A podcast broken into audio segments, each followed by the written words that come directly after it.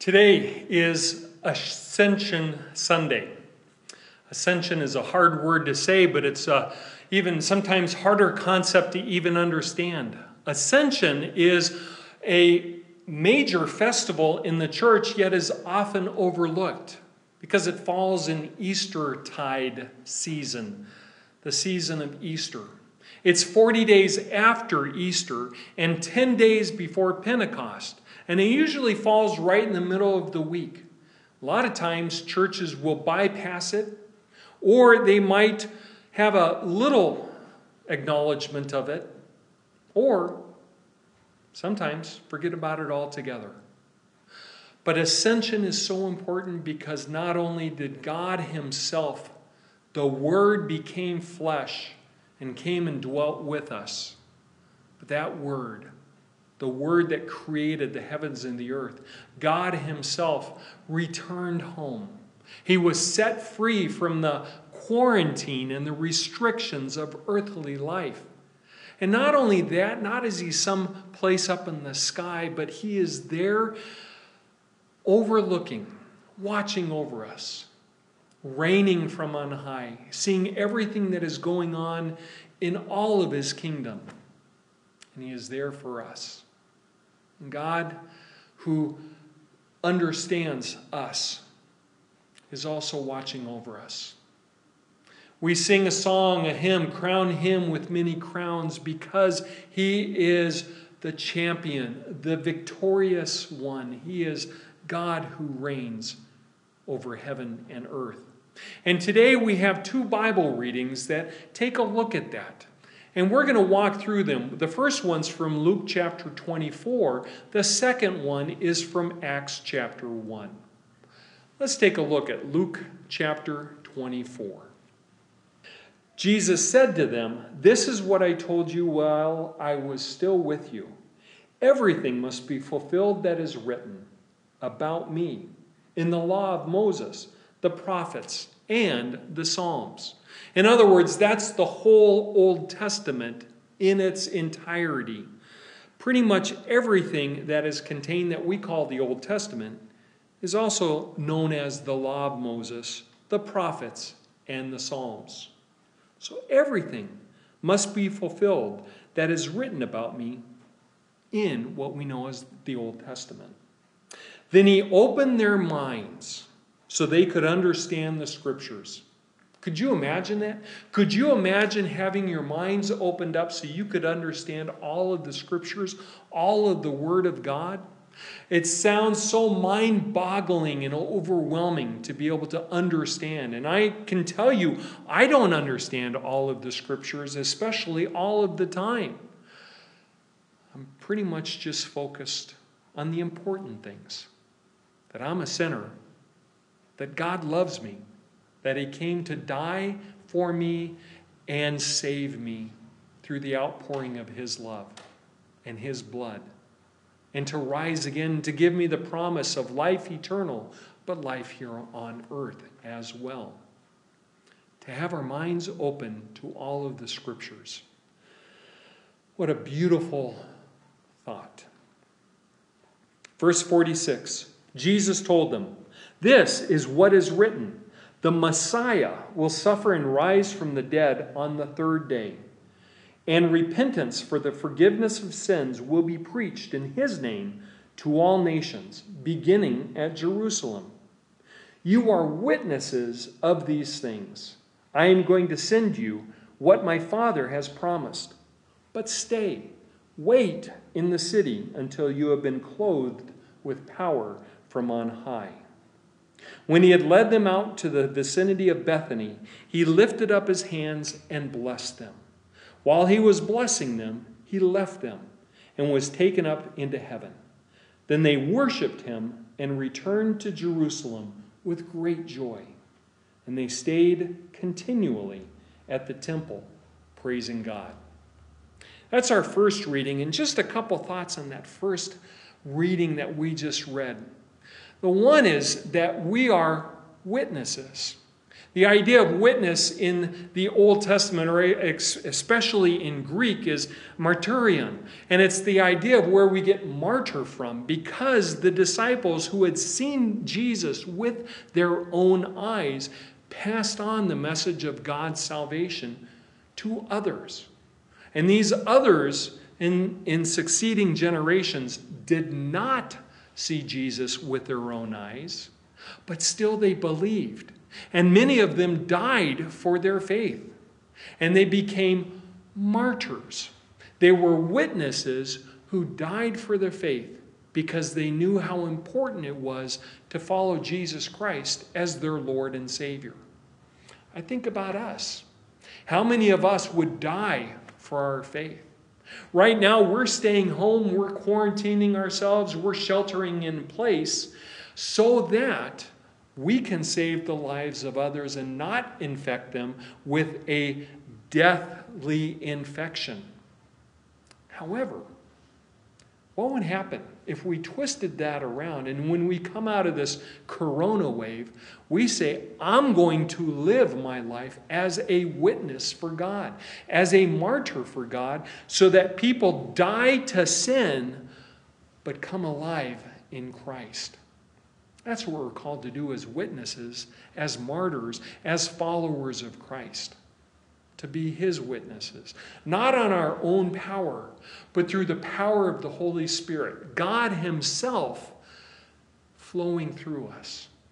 In our actions in our homes, in our neighborhoods, at our workplaces, in our communities, we're called to be His witnesses, His martyrs, His followers his life givers.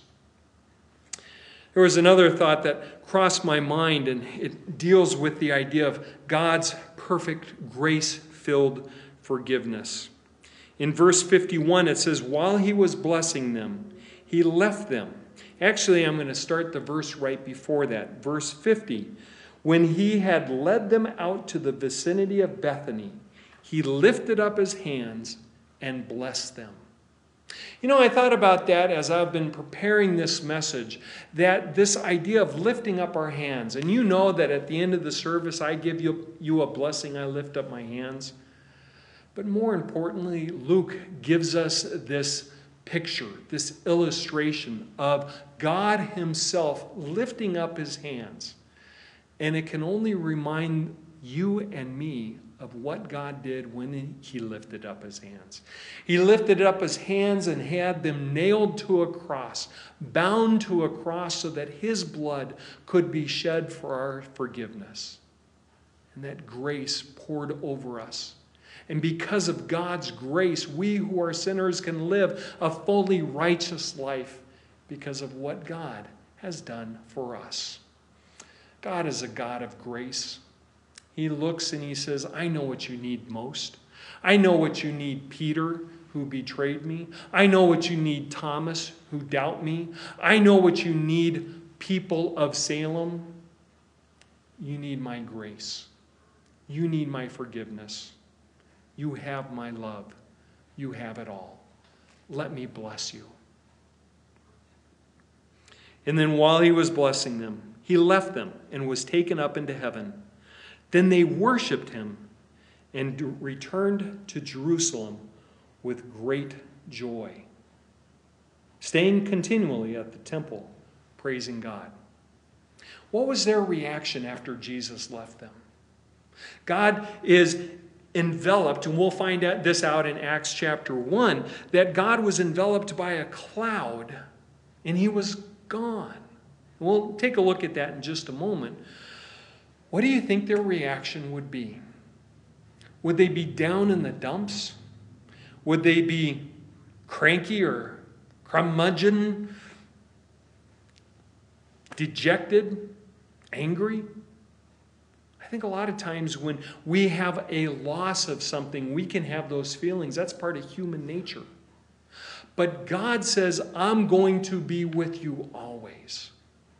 And even now, during this time of isolation, even now when we might not be able to be connected with everyone, there's still something that we can do each and every day, each and every hour, each and every moment of our life. And that's worship God with great joy.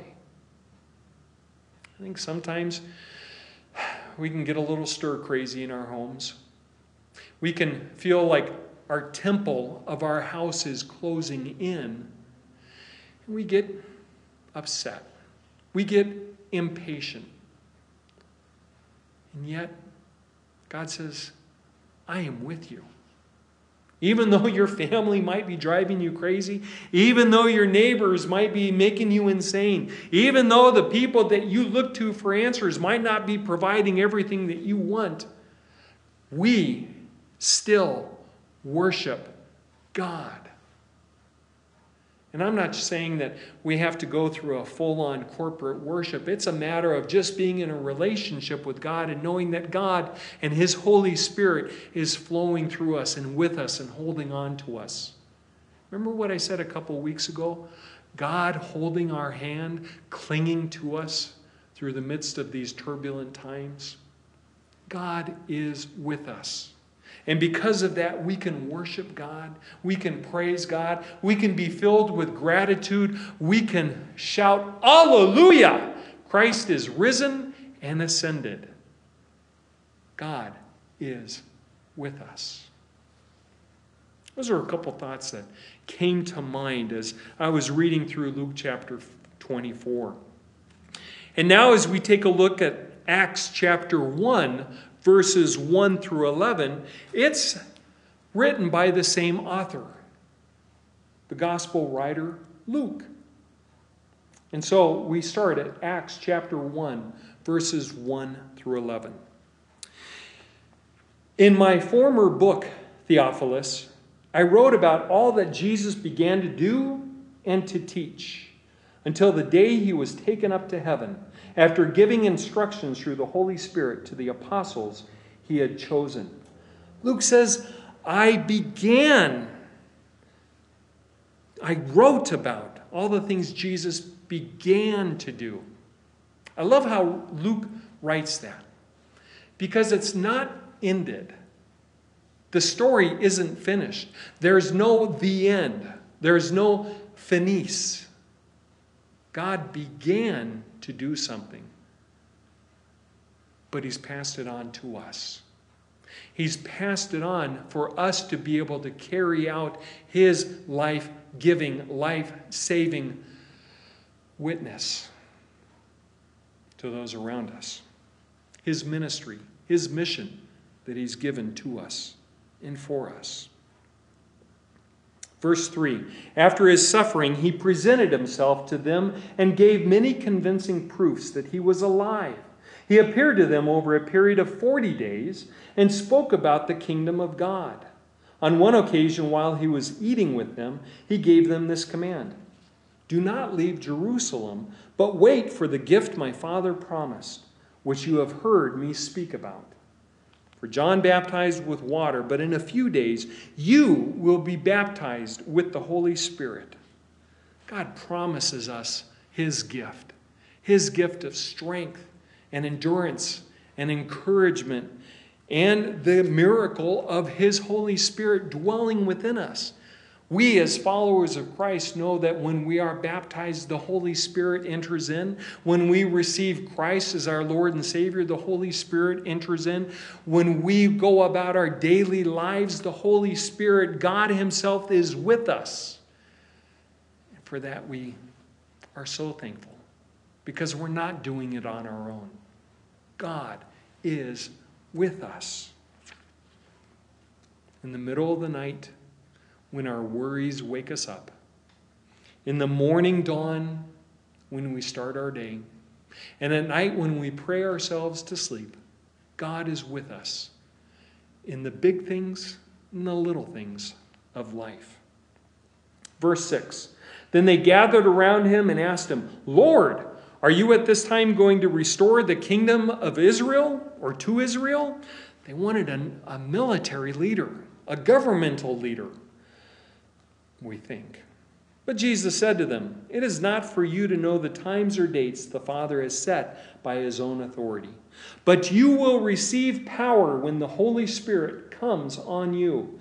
And you will be my witnesses in Jerusalem and in all Judea and Samaria and to the ends of the earth. I know we talk a lot about witnesses, and I mentioned that earlier when we were reading Luke chapter 24. But there was one thing that caught my eye that kind of stuck out to me this time. And it was which one is it? But you will receive power when the Holy Spirit comes on you. And that struck me this time because Luke is writing this to the apostles and to the followers of Christ and to us today. He's giving us a historical account of the biblical times of Jesus. And you will receive power when the Holy Spirit comes on you. That one kind of triggered at the back of my mind and kept flagging back there. Holy Spirit, Luke, writing here in Acts. And I thought to myself, as I was praying about this, where else does Luke mention the Holy Spirit coming upon someone and transforming and changing the course of history? Well, I'm going to step back for a moment so that you can see the full outline of my stole. And I'm wearing this robe because it is a high holy festival of ascension. But here, on this stole that I have here on me, is a stole that I don't normally wear at Easter time. I have other stoles for that. This one, and just to give you a heads up there, David, this one I actually wear during the time of Christmas. We have the star over Bethlehem and the chi and rho, the first two letters in Greek for Jesus Christ, for Christ, chi and rho, which we normally see as Xmas. Well, I love to write the chi and the rho in, in Kairos. All right, that's just bad language right there. But Christmas because of Christ. But if you saw my stole, it reminded me that the Holy Spirit came at a time and said, You are blessed. And the Holy Spirit came upon Mary. And the birth of Christ, the Messiah, God Himself, the Word becomes flesh, changes the world. And so, Luke, the beginning of Luke, we read the Christmas stories. And here at the beginning of Acts, we read the birth of the Christian church. We see how the Holy Spirit dwells in us and flows through us and empowers us to be His witnesses, His martyrs, to be able to kill the stain of death and infect people with the gift of life through his power. Luke starts with the story of Jesus and the Holy Spirit coming upon Mary. And the birth of Christ came about. And our lives were changed and transformed because of what Christ did for us. And now, here in Acts, we have a whole nother birth the birth of the early church, the birth of the church today, the birth of the church of tomorrow and our future until we reach heaven together. And our role, our witness, our purpose is to change the world one life, one person at a time. The Holy Spirit is with us. Holy Spirit is dwelling with us. Always.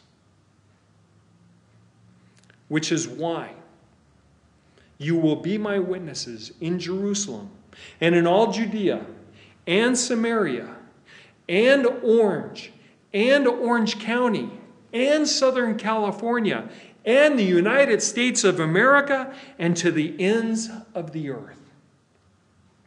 After he said this, He was taken up before their very eyes, and a cloud hid them from his, their sight. Think back.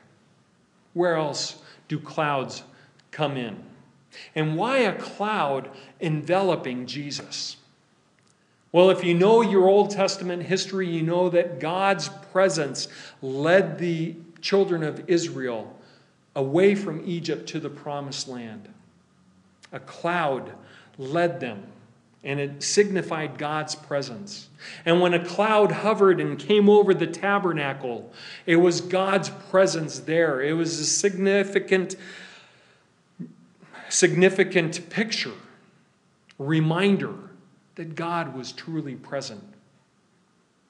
And then at the transfiguration, where the cloud envelops Jesus, and the disciples see him talking with Elijah. God's presence is there. And it reminds us that Jesus Christ isn't just some guy, some prophet, some teacher. He is God Himself, who has gone to heaven but sent Himself through the Holy Spirit to empower us and to keep us moving forward. Oh, they were looking intently up into the sky as he was going, when suddenly two men dressed in white stood beside them. Men of Galilee, they said, why do you stand there looking into the sky? The same Jesus who has been taken from you into heaven will come back in the same way you have seen him go into heaven. Brothers and sisters, it's great joy that we can celebrate God Himself returning to His heavenly throne as king, as steward, as righteous ruler over all of creation and our own hearts. We know that God cares for us. In everything under His control, we are under His control. And for that, we give great thanks. But we don't stop there and just stand there and look at where Jesus was. There's a painting where one of the painters painted the ascension of Jesus, and you can see that some of the disciples are looking up in the sky, but down below there's still the imprint of Jesus' feet in the dirt. And that idea of Jesus is ascended to heaven, but we are still here on this earth carrying out his mission of justice and kindness and grace and mercy, to be able to forgive those who have wronged us, to be able to care for those who are less fortunate, to be able to be good stewards and shepherds here on this earth, in our homes and in our lives. We are His witnesses, His martyrs who die to Christ, but live in Christ as well. And so, brothers and sisters, on this Ascension Sunday, may God bless you as you know that the King of all eternity cares for you, forgives you, and loves you always and forever. Amen.